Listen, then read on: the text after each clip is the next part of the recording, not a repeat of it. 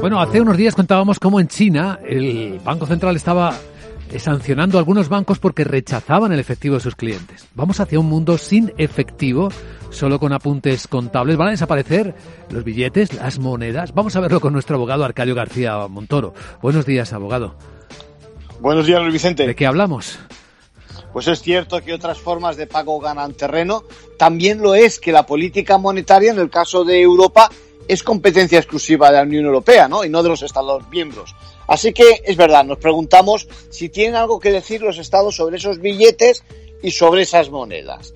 ¿Pueden excluirlos? Bueno, la verdad es que poco a poco nos obligan a hacer pagos con transferencias, tarjetas, de manera que, salvo en el día a día, igual acaban por excluirse. Por tanto, ahora el Tribunal de Justicia de la Unión Europea ha tenido que pronunciarse sobre en qué consiste eso del curso legal que se dice de nuestros billetes. Eh, ¿Puedes contarnos eh, al respecto a quién han impedido pagar con billetes en efectivo por aquí, por Europa?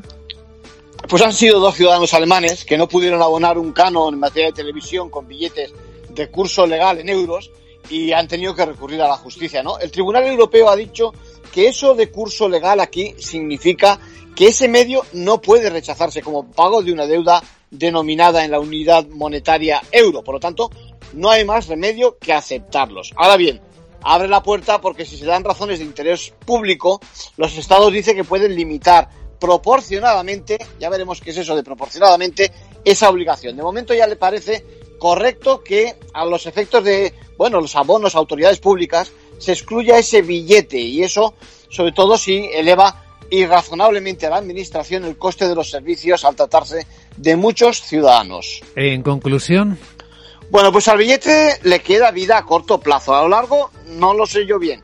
Pero por el camino el problema es que muchos ciudadanos vulnerables pueden quedar excluidos ante este tipo de medidas. Y sobre todo, ojo, también la Administración, como siempre, con sus privilegios. Desde luego. Gracias, abogado.